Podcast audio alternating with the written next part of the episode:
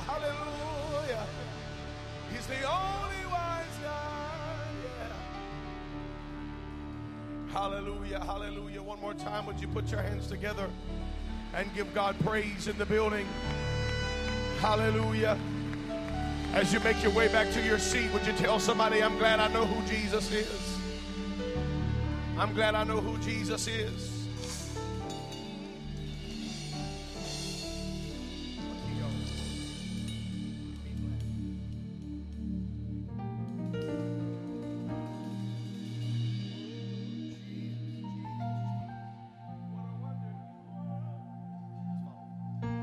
Hallelujah.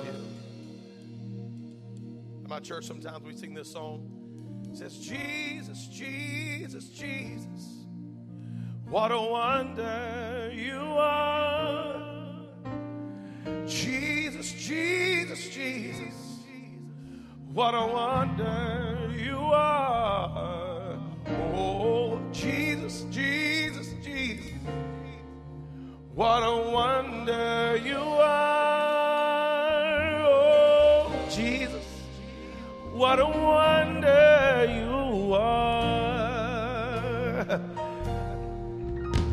Say, Jesus, Jesus, Jesus, what a wonder you are. Oh, Jesus, Jesus, Jesus, what a wonder you are. Oh, Jesus, Jesus, Jesus, what a wonder you are, oh, Jesus, what a wonder you are. And we say, beautiful rose of Sharon, what a wonder you are. You believe it about him? Beautiful rose of Sharon, what a wonder you are.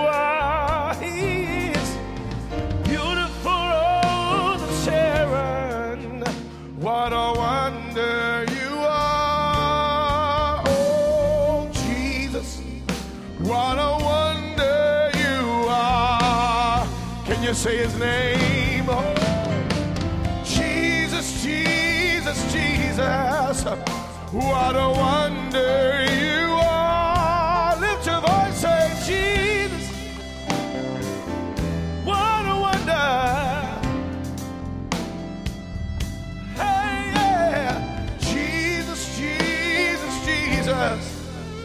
What a wonder you are, oh, Jesus, what a wonder you are. Died but you rose on the third day, what a wonder you are. Since you died but you rose on the third day, oh, what a wonder you are. Hey, he died, but he rose on the third day. What a wonder you are, oh, Jesus.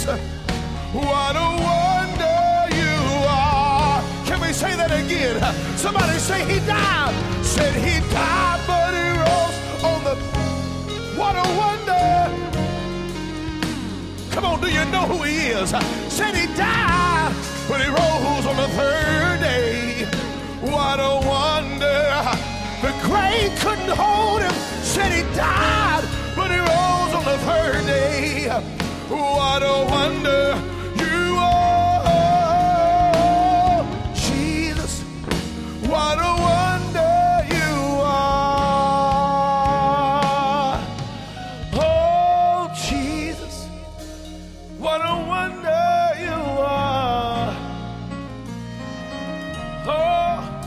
Oh, Jesus, what a wonder you are. Hallelujah. Come on, speak his name. Speak that name. If the name of Jesus don't give you goosebumps, then something's wrong with you. If the name, the wonderful name, and the wonderful story of who Jesus Christ is in your life doesn't move you emotionally, then you've gone too far from Calvary. But oh, Jesus, he's still a wonder in my life. Oh, yes, he is. Hallelujah. Hallelujah. Hallelujah for the Holy Ghost. So strongly in the room tonight. Amen. I feel a witness of the Spirit. Amen. Since last night, I knew what I would be preaching tonight. I felt it in my spirit. And just about 15 minutes ago, the Lord said, no, I want you to do something different.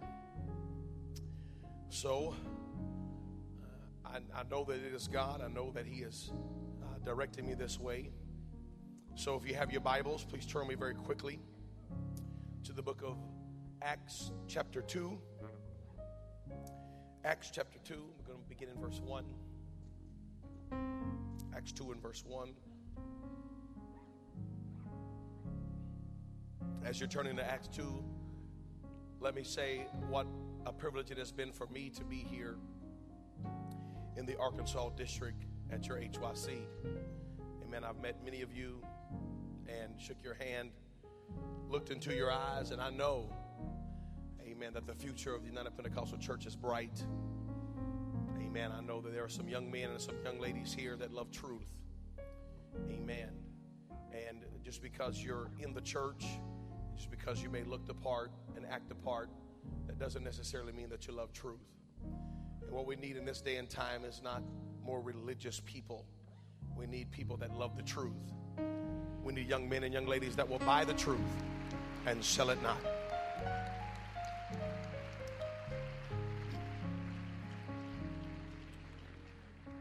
Amen. And I'm so honored to be here and give honor to your youth president, Brother Dean, and his great team. Such great hospitality. You guys do it right here. Great excellence. Great excellence on every aspect of what has taken place this week. And what an honor it has been to be with Brother Anderson. Bishop, thank you so much for allowing me to be here. Appreciate his voice. A great man of God. And what an honor it has been to be teamed up with David McGivern. And that message today, my. What a word from God. Put me on my face.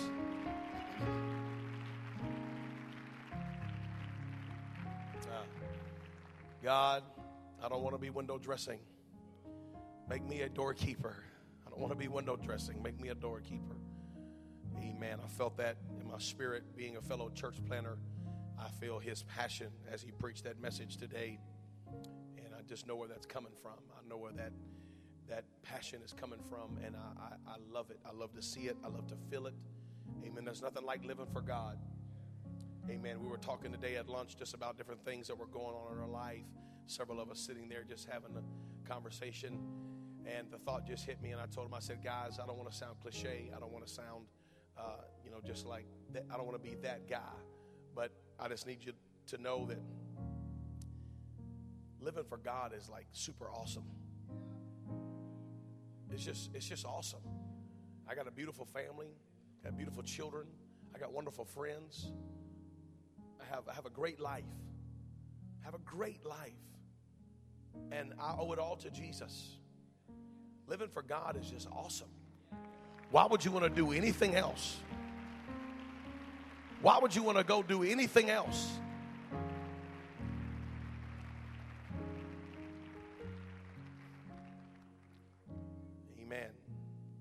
Story in the Bible, as I make my way into my message, about a man named Jacob. The Bible said that Jacob visits the place of his fathers, and it's a long story, but there's a part in the story where Jacob says that the Bible says that Jacob laid his head on the stones of that place. The Bible is making reference to the stones that Abraham put in that place. The stones of his fathers. He laid his head on the stones of that place. And as he laid his head on the stones of that place, the heavens opened up to him. And he was able to receive revelation. And he was able to receive a word from God in that place. And I've always thought of that story in the Bible as being a symbol of when young men go back to the teachings of their fathers and the stones of their fathers.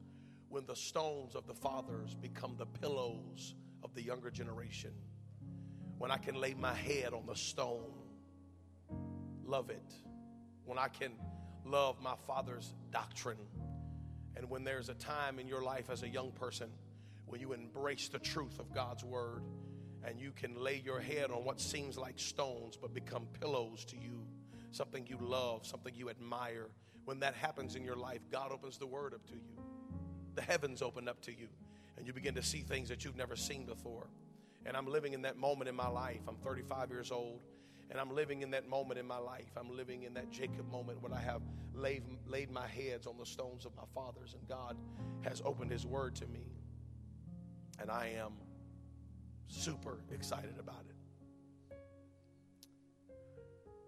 I want to take a moment tonight and preach to you about something that's very dear to my spirit.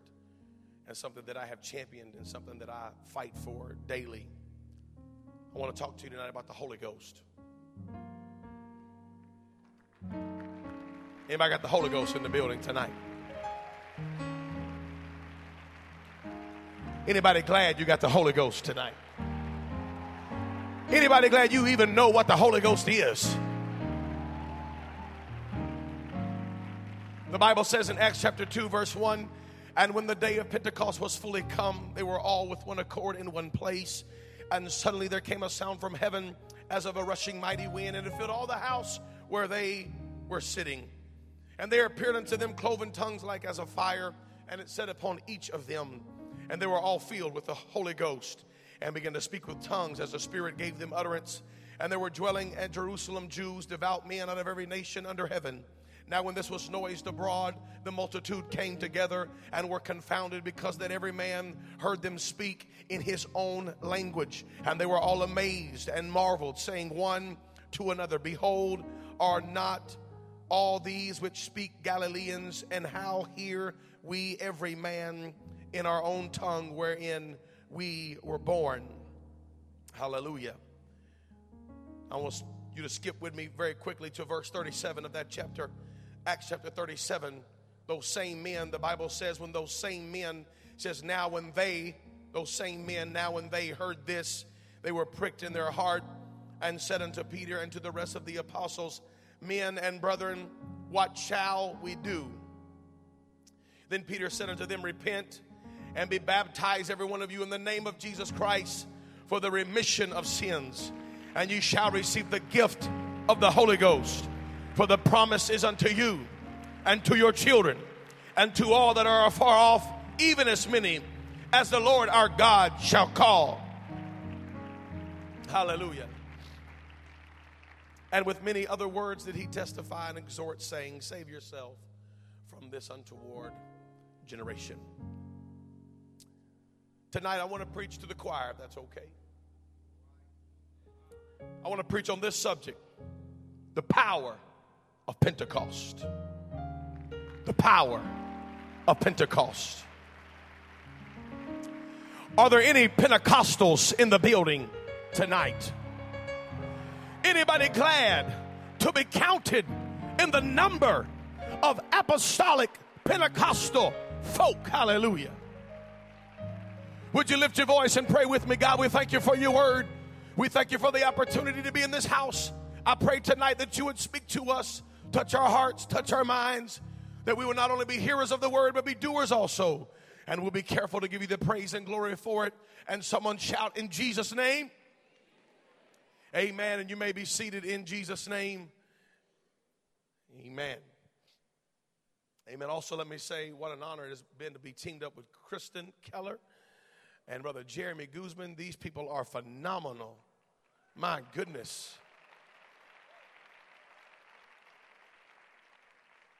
Some of the best music on the planet you have been privy to this week. You have been a part of it. Amen. I want to start the very onset of this message tonight by letting you know this truth. I love being Pentecostal. I absolutely love it. I think it's fantastic. I speak in tongues. I've been baptized in Jesus' name. That's okay. I don't need you to be excited with me. I'm excited all by myself. I love being apostolic. I love it. I refuse to repent for it. I refuse to apologize for it. I refuse to go hide in a corner for it. I am a one-God apostolic, tongue-talking, holy-rolling, born-again, heaven-bound, holy-living, Pentecostal, and I don't make no qualms about it. Somebody shout hallelujah if you feel like I feel. I am who I am by the grace of God, and thank God I'm a Pentecostal. Oh, Brother Chavis, we shouldn't compare. We shouldn't compare denominations. See, that's your problem. That's your problem right there. You think Pentecostal is a denomination. Pentecostal is not a denomination. Pentecostal is an experience. It's an experience. And I don't care whether you call yourself a Baptist or a Catholic. If you spoke in tongues when the Holy Ghost came and you were baptized in Jesus' name, baby, you're Pentecostal.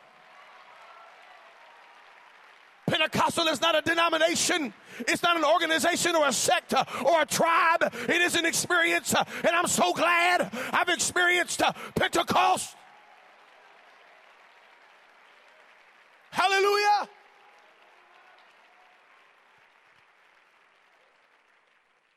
Amen. I love being a Pentecostal. I love being apostolic. Amen. I'm so glad that I have the truth of God's word. I'm so glad that I understand some things about God's word. I'm so glad that I'm not confused about who God is. So glad I'm not confused about how many gods there are. I'm so glad that I know that his name is Jesus, that the Yahweh of the Old Testament is the Jesus of the New Testament. In the beginning was the Word, and the Word was with God, and the Word was God. I'm so glad that I know he's not Jesus Jr. or the third dude in the God squad, but he is God Almighty, and the fullness of the Godhead rests bodily in the man Jesus Christ. Ha! I'm glad I'm a part of this. Thank you for allowing me to be a part of this movement so I can know who Jesus is. Hallelujah. And being a Pentecostal and having the Pentecostal experience requires a certain level of separation. Amen. I was wondering there for a second. I had 2 crickets and 20 amens. I was wondering for a second. Some people say, well, Brother Chavis, you know, when you read the Word of God and you read the New Testament and you read the moment where the Holy Ghost was poured out, Acts chapter 2, and you read Acts chapter 2 and verse 38, you know, there's no part in the plan of salvation that requires separation. Well, you didn't read the Bible. You read a cue card and thought you read the Bible. I despise it when people give me a crumb and try to tell me it's a loaf.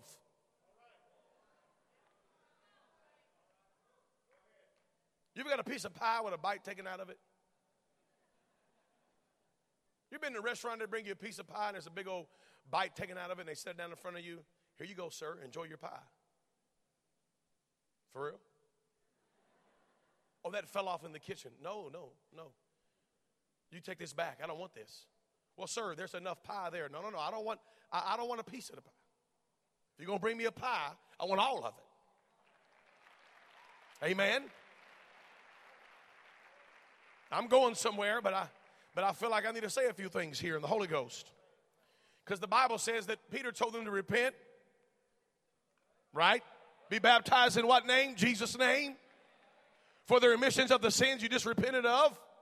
And then you receive the gift of the Holy Ghost. For it's a promise unto you.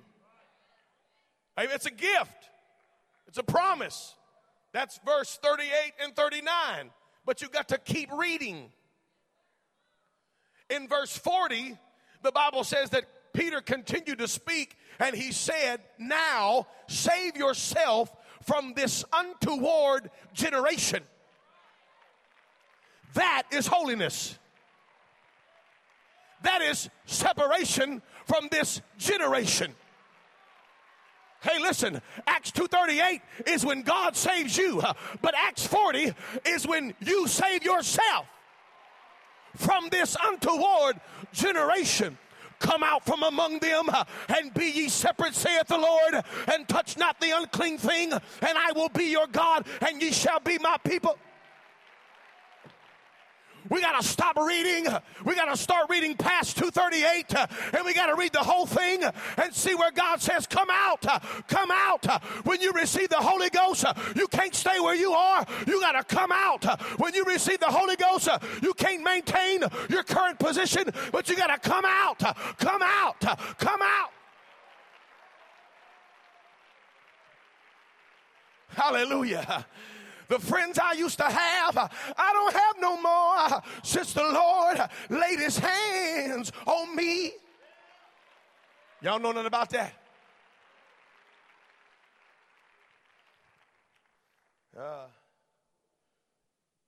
Glory. That's the power of Pentecost. It is the power of Pentecost, but it is impossible to preach about Pentecost without preaching about Passover, because in the word Pentecost there's no deep theological revelation of what the word Pentecost means. The word Pentecost simply means 50. That's it. 50. It is 50 days after Passover. You celebrate Pentecost 50 days after Passover. Pentecost is the celebration of completion. That's what Pentecost means.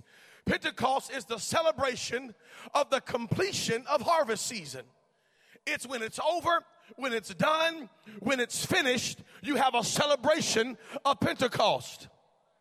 It's over, it's final. This is the final move in the chess game. This is the final moment. This is the apex. Let's celebrate Pentecost. Hallelujah. But it begins at Passover. Now we get Passover from the book of Exodus, when God is about to deliver the children of Israel from Egypt. And this is the final plague. This is the final thing that God will do. This is the final moment. This is the releasing power of God. God is about to release Egypt. God is about to set Israel free from the bondage of Egypt. Egypt is the proverbial explanation of sin. It represents sin. It represents bondage. Egypt represents addiction. Egypt represents debauchery. Egypt represents all that is wrong with the world. That's what Egypt represents. And God says, I am about to bring you out of sin and bring you out of bondage. And the only way to be delivered from sin, and the only way to be delivered from bondage, the only way to be redeemed from all of that, it's by blood. We got to have some blood. So tell the elders to tell every man. This is the book of Exodus chapter 12. Tell the elders to tell every man to go get a lamb and bring the lamb into his home and slay the lamb. And when they slay the lamb, they take the blood of the lamb and they put the blood of the lamb on the doorpost. And when the death angel passes over Egypt, wherever he sees the blood, he will pass over that place.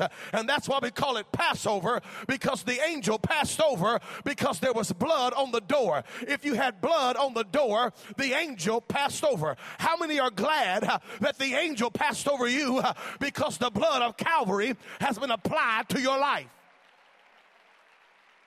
Hallelujah. I want to tell somebody in here tonight that the blood still works. We need to keep singing about the blood. We need to keep preaching about the blood. The blood still works. It will never lose its power. Thank God for the blood. Thank God for the blood. Oh, the blood of Jesus that he shed for me way back at Calvary. Hallelujah. The blood still works. Put the blood on the doorpost. Slay the lamb. Put the blood of the lamb on the doorpost. And when the angel sees the blood, when I see the blood, I will pass over you. But that ain't the end of the story. See, Passover is a very intricate idea and concept. It's more than just the blood of the lamb on the door. He says, now after you kill the lamb and after the blood is applied, you tell the man of the house to bring the lamb inside the house. And you get you some potatoes and carrots, and you make you a lamb stew, and you cook him real good. Because not only should you apply the blood of the lamb on the doorpost, but everybody in the house has to eat the lamb. The blood has been applied to the door, and the lamb has to be in your belly. Are you following me right now? The blood of the lamb on the door is not the end of the story, but you got to eat the lamb. The lamb has to be inside of you. Hallelujah. And watch what the Bible says in the book of Exodus chapter 12. He said, listen, I'm going to paraphrase for a second here. He said, you tell them that when they eat the lamb, they are not to eat the lamb with their pajamas on. That's what the Bible said. In a roundabout way. Don't eat the lamb with your pajamas on. You don't eat the lamb with your pajamas on. You eat the lamb with your running suit on. And your Nikes laced up. And your walking stick by your hand.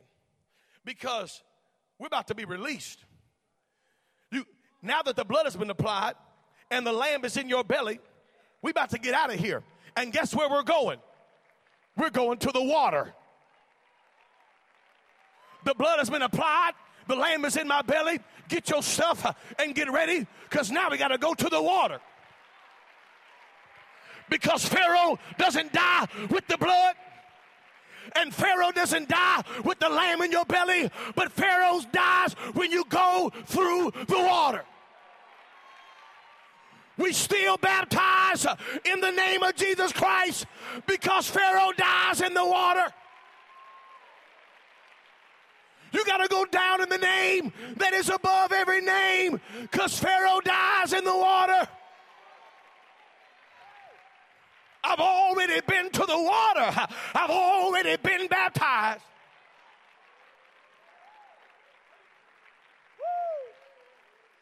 I feel a witness of the Holy Ghost in here tonight. I feel the Holy Ghost in here right now. You may say, Brother Chavis, here you are at a Pentecostal event. We all Pentecostals, and you up here preaching about the Holy Ghost. You up here preaching about Pentecost, and we all know this stuff. The devil is a liar because some of you young people are about to walk out into a humanistic world. You're about to walk into a humanistic college, and they're going to tell you this ain't necessary, and the Holy Ghost ain't necessary, but the devil is a liar. It is necessary. You better have your feet rooted and grounded in what God is and who God is. You still need the Holy Ghost. We still speak in tongues. We still baptize in Jesus' name. This is who we are. This is who we've been. And this is who we're going to be. It's not my opinion. It's the Word of God. It's not my prerogative. It's the Word of God. It's not how I feel. It's the Word of God. You need the Holy Ghost. Yes!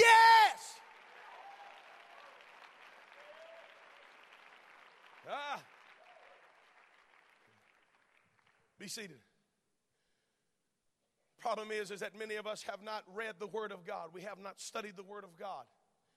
Amen. I said this last night, but I'm kind of a Bible geek. I like to read the Bible. I like to find stuff out. I like to go deep. I like to pull out my thesaurus. I like to read the Greek and the Hebrew. Now, I'm not super spiritual, but I just think it's really cool. Amen. I know cats that can quote me the stat of every football team. They can tell me who the wide receiver is and the running back and how many yards he had, how many catches he had this year, and all this kind of garbage. But they can't name all the 12 disciples. I'm thinking, what?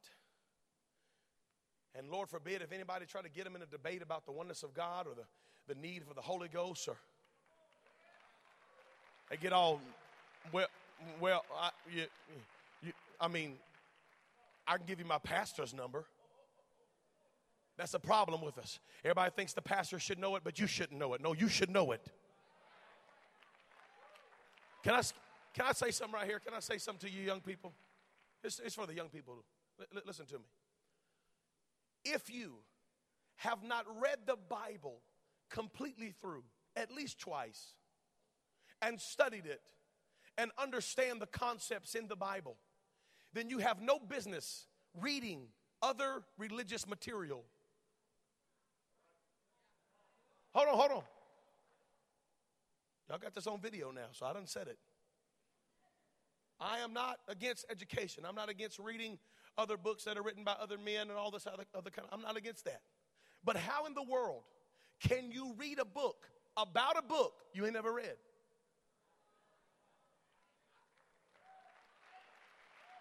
That's crazy. That's foolishness to me. That's why we got so many young men who are leaving the truth, because they never read the book. They never bought the truth.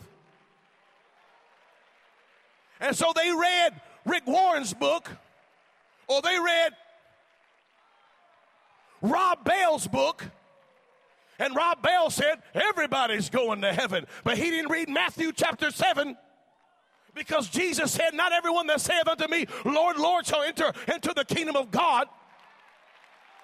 For many will say to me in that day, Lord, Lord, have we not prophesied in thy name and done many wonderful works and cast out devils? And then I will say to them, I never knew you. Depart from me, ye that work iniquity. You left that part out, Rob. But you didn't know that because you didn't read it.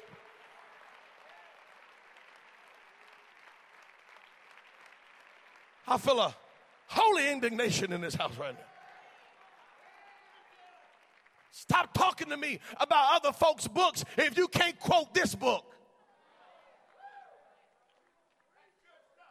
Well, you know, Brother McGivern, you know, it's a good book. You just spit out the bones. Spit out the bone. Have you ever known anybody to get choked on the bone because they were sitting around eating bones? I don't. Somebody got choked on a bone because they was eating something they didn't know a bone was in. And they accidentally swallowed a bone. That's how you get choked on the bone. You accidentally swallow a bone. And so you're sitting around reading all this garbage, and one day you believe it. Somebody looking at me like I'm crazy, but it's okay. I got folks I was raised with, spoke in tongues in the altar with, shouted around the Coliseum with, brothers that I grew up with, men that I believed in and loved and cherished, who I've seen in the last year get up at conferences and say, just accept Jesus Christ as your personal Lord and Savior, and you're going to make it to heaven. So I got a little investment in this, what I'm saying tonight. Because on day one, they believed it, and they read a book, and on day three, they didn't believe it no more. Well, I don't know if that's all, if that's really all necessary. You know, the Bible did, you know, the Philippian jailer, and the Bible never said he spoke in tongues.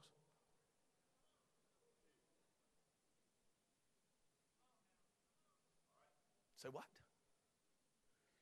That's your argument, the Philippian jailer? The Philippian jailer? That's your argument, the Philippian jailer never spoke in tongues? And you know this because you was there, right? You was in the cell with Paul and Silas when the earthquake happened. You saw it all happen. You was there for the whole thing. And you saw that the Philippian jailer and his whole household was saved. And the Bible says they were baptized and they were saved. What must I do to be saved? That's what the Philippian jailer said. He said, what must I do to be saved? Paul and Silas said, believe on the Lord, and your whole household will be saved. So you're going to build your whole religious and doctrinal standpoint of what Paul and Silas said to a heathen who didn't even believe in God? Because, hey, no man can come to God, and no man can please God unless he first believed that God is. You got to believe in God. Hey, listen, wait a minute. What did Paul say a couple chapters later to the men in Acts chapter 19? What did he say to the men in Ephesus who were disciples and who did believe in God? They already believed. What did he say to them? He said, have you received the Holy Ghost since you believed? Because it's a process. You got to believe first.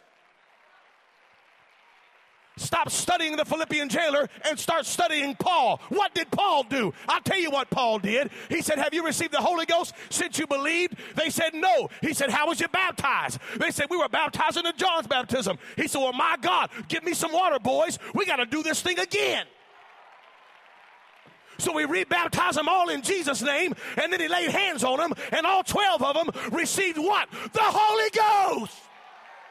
And they begin to speak in tongues as the Spirit gave utterance, just like in Acts chapter 2. So don't you stand there and tell me that all you got to do is believe. That's not Bible. And I don't care what theologian, I don't care if he had more degrees than a thermometer. He's a liar and a false witness, and the truth ain't in him.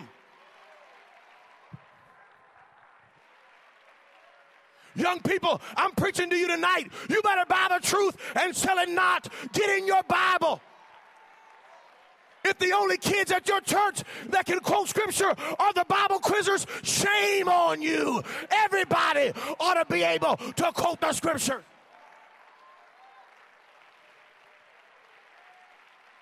Get in your Bible and study the Word and find out why you believe what you believe.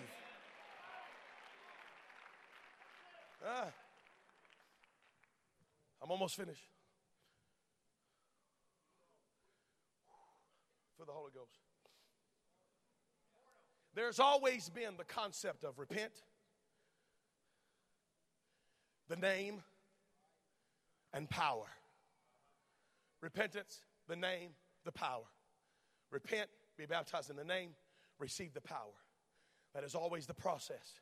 It always happens. And we say, well, you know, we only see the Holy Ghost poured out in Acts chapter 2. Well, not if you read Numbers. Yeah, Numbers, way back in the beginning of the book, the Torah. Yeah, the Numbers, that book. The book that you skimmed over. Yeah, Numbers, that book. Numbers chapter 11. Numbers chapter 11, when Moses got all the elders together. And the Bible said that God took the spirit of Moses and he poured it into the 70 elders and they began to prophesy. Hey, and listen, there were two of those jokers that was late. Eldad and Medad. Eldad and Medad were out in the camp. They were late to the meeting. They got stuck in a traffic jam out in the camp between Judah and Benjamin, and Eldad and Medad was out in the camp, and when the Spirit of God fell, Eldad and Medad began to speak in tongues in the camp. And Joshua said, Moses, we shouldn't let them do that. We shouldn't let them prophesy in the camp. And Moses says in the book of Numbers chapter 11, he says, Joshua, are you mad for you or are you mad for me? He said, because God has told me that he wishes that every one of his people would prophesy. Moses, way back in the Torah, said God wishes that everybody would receive this thing. If you're waiting for Acts chapter 2 to see the Holy Ghost, you missed it, baby. He poured out his spirit in Numbers 11. Moses is very aware of the concept at this point, because in Exodus chapter 3, the Bible says that God calls Moses, Moses, Moses, here am I. He said, take off your shoes from off thy feet, repentance. Come over here, kneel down. Repentance. Come on, the only way you get over here is you take some things off, repent. Moses takes his shoes off, comes to God, lays aside every weight and every sin that so easily beset him. Separates himself and comes to God. And when he gets to God, what does God do? God said, okay, now I'm going to give you my name. I am. There we go, repentance in the name. And Moses said, well, God, I'm not good enough. He said, throw down your rod. And he gave him power. Repentance, the name, and power. Repentance, the name, and power. Still not convinced? That's fine. Jacob wrestles the angel in the desert. And he says, I will not let you go till you bless me. And the angel says, let me go, for the day cometh, and I can't be here when the day breaks. And he said, but I'm not letting you go till you bless me. And he wrestled the angel through the night, and the angel touched him in the hollow of his thigh and made him a limp for the rest of his life. And finally the angel said, okay, I'll bless you. Tell me your name. I'm Jacob, which doesn't seem like a big revelation to you because you didn't read the Bible. But when he says my name is Jacob, that's a big revelation, because the last person that asked him what his name was, he lied and said it was Esau. But here is a moment of honesty, because Jacob wants to be blessed. And so Jacob tells the angel who he is. I'm Jacob. But Jacob is more than Jacob. Jacob is liar, deceiver, supplanter, no good. And he says, I'm Jacob. I admit it. I'm a sinner. He said, oh, thank you for repentance. And now that you've repented, now that you confessed who you are, now that you've told me your name, now that you told me who you are, I'm going to give you a new name. No longer shall you be called Jacob, but from this moment forward, you shall be called Israel. Watch this. And as a prince, ye shall have power with God and man. There you have it. Repentance, the name, and the power. I wish I had some people up in here that knew what I was talking about right now. I wish I had about 50 of y'all young people that said you were apostolic and filled with the Holy Ghost to give me a shout of witness right now. I see it. I see it. I see it. Repent. The name. The power. Hey! Woo! Be seated. We even see it in the parable in the New Testament. When Jesus begins to talk about something that happened years ago, he says there was a man, had two sons. The younger of the sons came to his father and said, Father, give me my inheritance that I may go and be cool. It's okay. Gave him his inheritance. Not many days hence, he left. Went to a far country. Squandered his blessing in a far country. Ruined his life. After he had spent all, he began to be in want. That's what the Bible says. He began to be in want, and he would have fain filled his belly with the husk that the swine did eat. The Bible says, and he came to himself. This is foolishness. There's servants in my house, in my father's house, that have more than this. And so he picked himself up, and he made his way home. And on his way home, the father met him, and the Bible says the father seen him afar off. And he ran to him and fell upon him. And watch, here's the young man, used and abused by the world, nothing good to offer. He falls on his knees, and what does he do? He repents. Father, I have sinned against heaven and in thy sight, and I'm no more worthy to be called thy son. Make me as one of thy hired servants. I'm no good. I repent. And the father says, go get the best robe.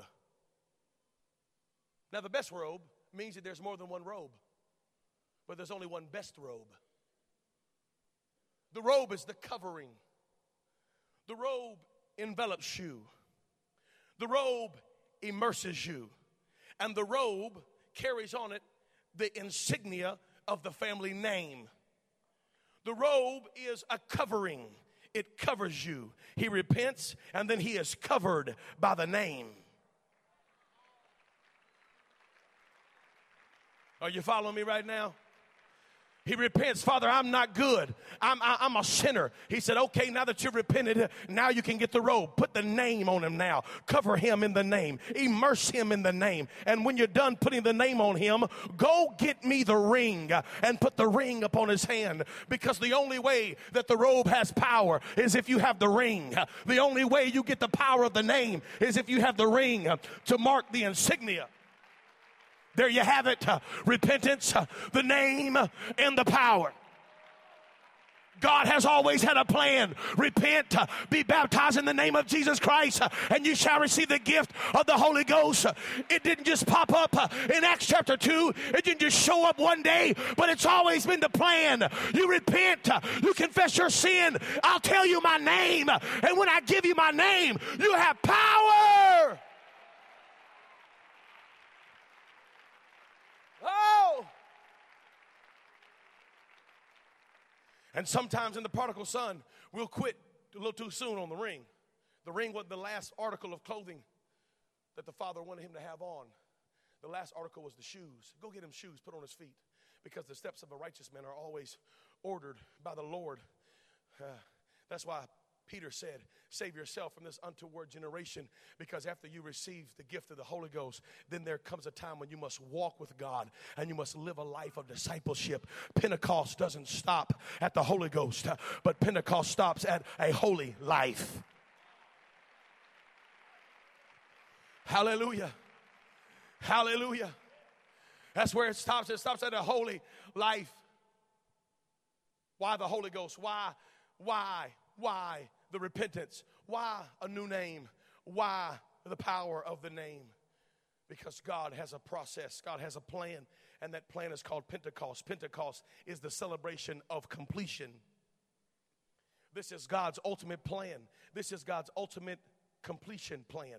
This is how he finalizes the deal. This is how God adopts you. He gives you his name. And only after he gives you his name can you be adopted. There's a concept in the Bible of redemption. Galatians chapter 4, beginning in verse 4. And when the fullness of time was come, God sent forth his son, made of a woman, made under the law. Why? Verse 5 tells us, to redeem them that were under the law. Why? So that we might receive the adoption of sons.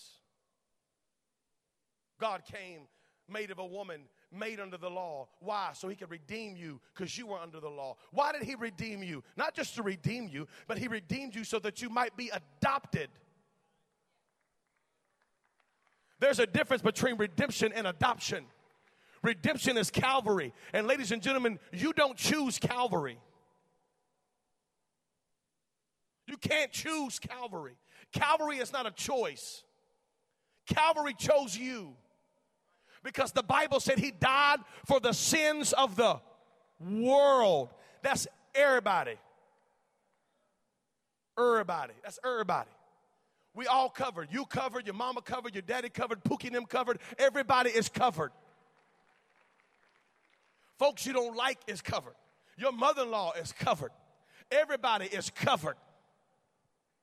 Calvary covers us all. You don't choose Calvary. It is a farce and a false witness to believe that you can choose Calvary. How arrogant can you be? You don't choose Calvary. When God came down, he didn't take a vote. He didn't ask your opinion. He just died for you because he loved you. He didn't ask for a rule of democracy. He didn't ask for a show of hands. Who wants Calvary? He just said, I love you, and I'm coming to give my life for you.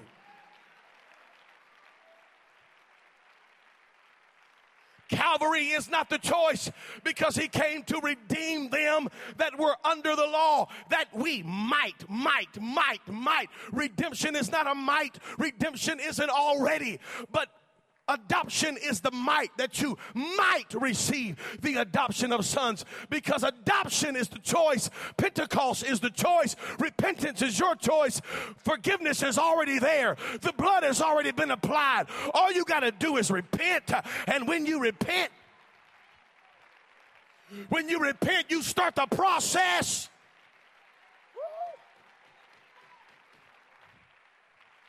I love it. I said I absolutely love it. And if you ain't excited about it, so what? I'm already excited enough for all of us.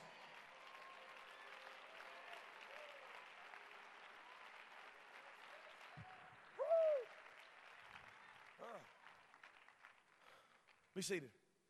I feel my help coming on. See, but I got some buddies. Some pals, some friends of mine, some folks I grew up with. They say this, Court, you know that salvation begins at repentance. I do. That's true. I can't argue with you on that. Salvation does begin at repentance. That's a true statement. I have no debating material for you on that. That's fine. But I don't know anybody. I don't know one person that ever won a medal for beginning something.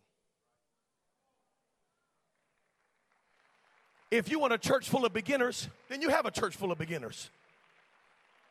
I don't want a church full of beginners. I want a church full of disciples. And disciples don't just begin, disciples complete. Who cares if you began? What have you done since you began? Well, all you got to do is repent, because salvation begins at repentance. Well, don't leave me at the starting line. Don't leave me at beginning.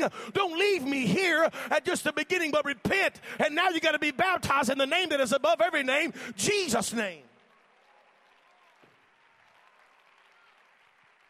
Hey! And then you're going to receive the Holy Ghost.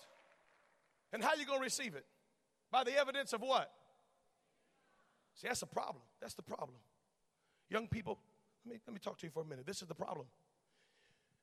Ain't none of your religious friends care 2 cents about Holy Spirit. They love the Holy Spirit. They sing about the Holy Spirit. They know the Holy Spirit, whatever. Their issue is going to be with you speaking in tongues. They don't like them tongues. You ain't got to do all that. You ain't got to speak in them tongues. That's just some folk. Okay. Well, you know, that's what Peter said. That's what Paul said. And we've seen great men rebuke Peter and Paul because they said you got to speak in tongues. But I ain't seen him rebuke Jesus when Jesus said it. Oh, y'all ain't know Jesus said you got to speak in tongues? Because you ain't read the Bible. You ain't read the Bible. Jesus said it in Mark 16. He said, go and baptize them. And those that believe and are baptized, they'll be saved. And those that believe not and are not baptized, they'll be damned. And these signs shall follow them that believe. You want to know how you can tell a believer? These signs shall follow them that believe. They shall cast out devils in my name, and they shall speak with new tongues. That's what Jesus said. That ain't what I said. That ain't what the UPCI said. That ain't what my ministerial license says. That's what Jesus said. If you believe, then you're going to be a tongue talker, baby. Somebody will lift up your voice and begin to speak in tongues right now as the Holy Ghost gives utterance. I wish somebody would join these men right here. My God, if you won't.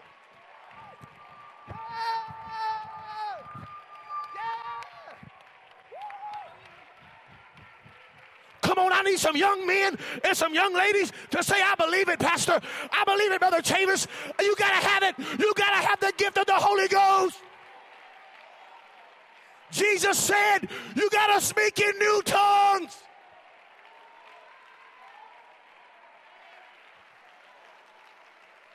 Get off your PlayStation and get in your Bible and find out what Jesus said.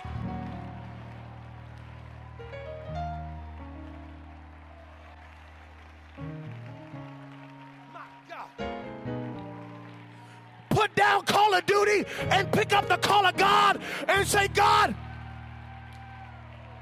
show me your word.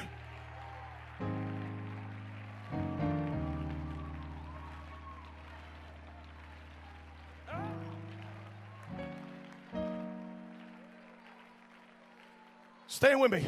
I'm done. I feel the Holy Ghost in here so strong right now. If you don't have the Holy Ghost, if you don't have the Holy Ghost and you want the Holy Ghost, you need to make your way to this front before it gets full. I want you to run down here. I want you to run there. Pastor Chavis, I need the Holy Ghost. I got to have the Holy Ghost tonight. If you need a refreshing and a renewing of the Holy Ghost, you need to come down here too. Galatians chapter 4.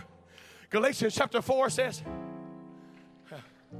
and because ye are sons, and because ye are sons, God have sent forth the Spirit of His Son into your hearts, crying, Abba, Father. Hey. And if a son, then an heir of God through Christ. Howbeit then, when you knew not God, you did service unto them, which by nature are no gods. But Galatians chapter 4, verse 9 says, but now that ye know God, or rather, now that God knows you, why turn ye again to the weak and beggarly elements of the world? Galatians chapter 9 says this. Galatians chapter 4 verse 9 says this. But now that you receive the Holy Ghost, now that you receive the Spirit of the Son, now that you know God, or rather, now that God knows you. They may not seem very important to you right now, but if you go back to Matthew chapter 7, verse 21, you'll see where Jesus said, and I will say unto them, I never knew you. So you know what's going to count on Judgment Day? Let me tell you what's going to count on Judgment Day. What's going to count is not that you know God. That doesn't count. On Judgment Day, what counts is, did God know you? And Galatians chapter 4, verse 9 says that the Holy Ghost allows you to know God and God to know you. So don't you tell me that the Holy Ghost isn't necessary for salvation. The Holy Ghost is necessary for salvation. It's the power of Pentecost. And it is alive, and it is well. It is not dwindling. It is not going quietly into the night, but it is dressed right, dress, head high, chest out. I have the Holy Ghost. Yeah!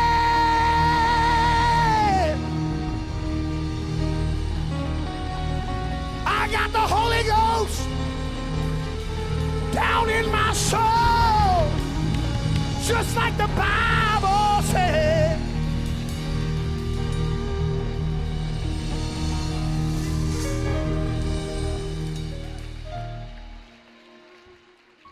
So here's what we're going to do. We're going to do what they did. Nothing fancy. Nothing added. No spice on top, no whipped cream and no cherry. We're going to do what they did. We're going to repent. That's always been the first step of anybody who got anything from God, is they repented. Anybody that ever got anything from God repented. Do you believe I can heal your son? I believe. But God, help my unbelief.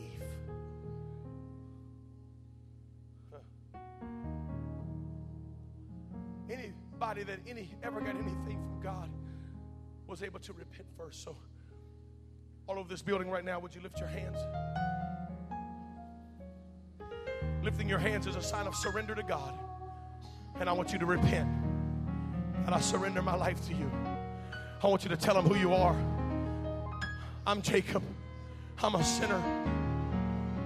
I want you to take the shoes from off your feet, for the place whereon thou standest is holy ground.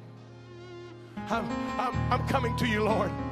Father, I have sinned against heaven and in thy sight, and I'm no more worthy to be called thy son. Make me as one of thy hired servants. Come on, repentance all over this room. We're going to take a minute here.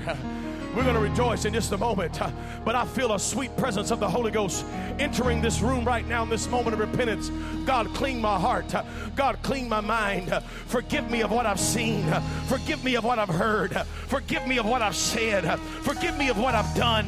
Forgive me of where I've gone. God, heal my spirit. Heal my mind. Touch my emotions. Heal my heart. In the name of Jesus. God, forgive us. Forgive us tonight. We repent. We want to see the power of Pentecost.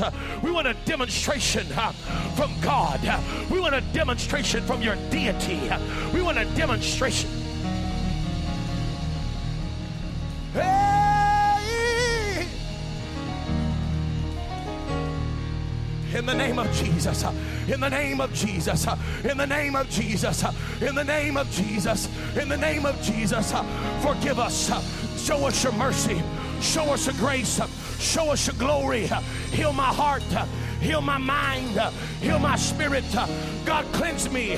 Purge me with hyssop, that I may be white as snow. Cover me with your blood. Let me hide under the shadow of the cross, for my sin is ever before me. I need you, God. Come on, somebody tell him, I need you. I need you. I gotta have you. I can't do this thing without you. I surrender all to you. You are my king, and I am your humble servant. Please place your hand upon my life. Oh! Come on, just a few more seconds right here. Just a few more seconds right here. The heavens are opening. The heavens are opening. The heavens are opening. Hey,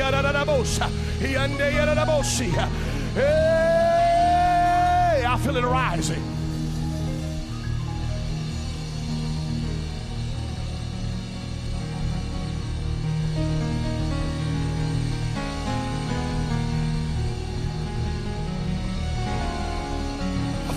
Coming. I feel the release coming. I feel the release is on the way. I feel the release is on the way. Press a little bit farther. Press a little bit farther.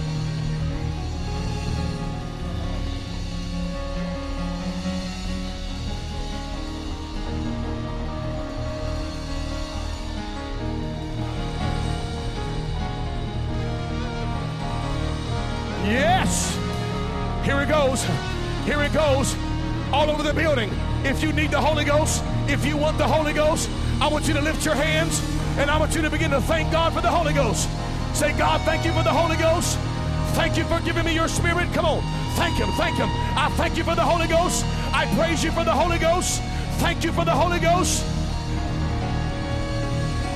If someone is near you that needs the Holy Ghost, lay hands on them right now. By the power of the name of Jesus Christ.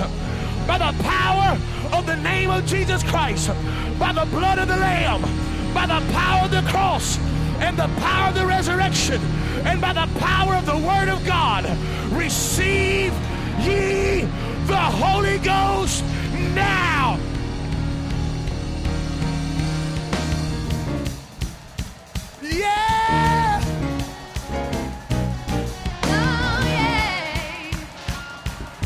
Receive ye the Holy Ghost, receive ye the Holy Ghost, receive ye the Holy Ghost, receive ye the Holy Ghost, receive ye the Holy Ghost.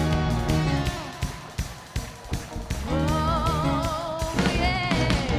Jesus said it, Jesus said it, Jesus said it, Jesus said it. Believe on me, believe on me. Oh, believe on me, yeah. Believe on me. Scripture said it, Scripture said it. Scripture said it. Scripture said it. Scripture said it. Scripture said it.